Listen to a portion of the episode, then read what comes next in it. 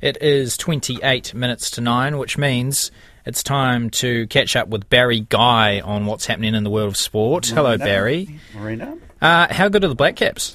Uh, well, Finn, Finn Allen's good, isn't he? Very, very yeah, good. Yeah, yeah. I suppose that performance yesterday in the uh, third win over Pakistan and Dunedin, uh, his performance is outstanding, and it makes everything else look insignificant in a way, doesn't it? Unfortunately, uh, but that's T20 cricket. If you've got one guy that person that does that, 137, 16 sixes.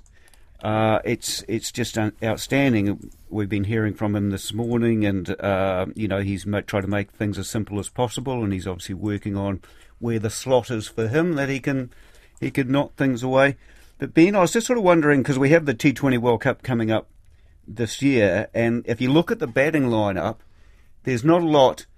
I mean, you could probably make a place for Kane Williamson, but uh, there's not a lot you'd sort of change there, really. You know, we got Conway, and then you see Seifert, Mitchell, and Phillips coming after them.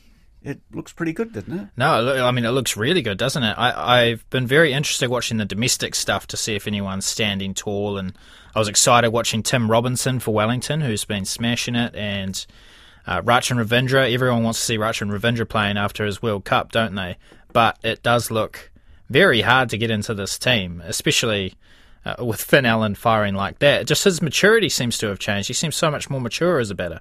Uh, exactly. The, the, the thing is, I suppose, when you're what picking 15 for a World Cup, you, you have some specialists, but you've got to have a few that can, like in rugby, play a few positions, sort of thing, do a few uh, different things. So, I mean, Rachin could he can bowl. Uh, Michael Bracewell, he's coming back. surely he'd and, be you back know, in the mix. He can bat and bowl a bit. You'd have to put him in. So you're starting to run out of places already, aren't you, to try and fit everyone in, which is a good thing for cricket.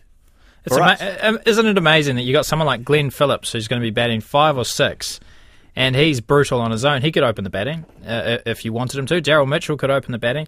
Things are in pretty good shape. Um, how Yeah. do you think they're going to go for the World Cup, Barry? Well, I, I think they, they're going to go, um, well, pretty much of what, what, what we've seen there. I think they'll go well. Um, the only doubt I have about the World Cup is what the wickets are going to be like in, in the uh, West Indies and in the USA. And they've traditionally, in recent years, been a bit slow. But again, New Zealand has played pretty well in India. And, Yeah, and I know New Zealand's only in the Caribbean.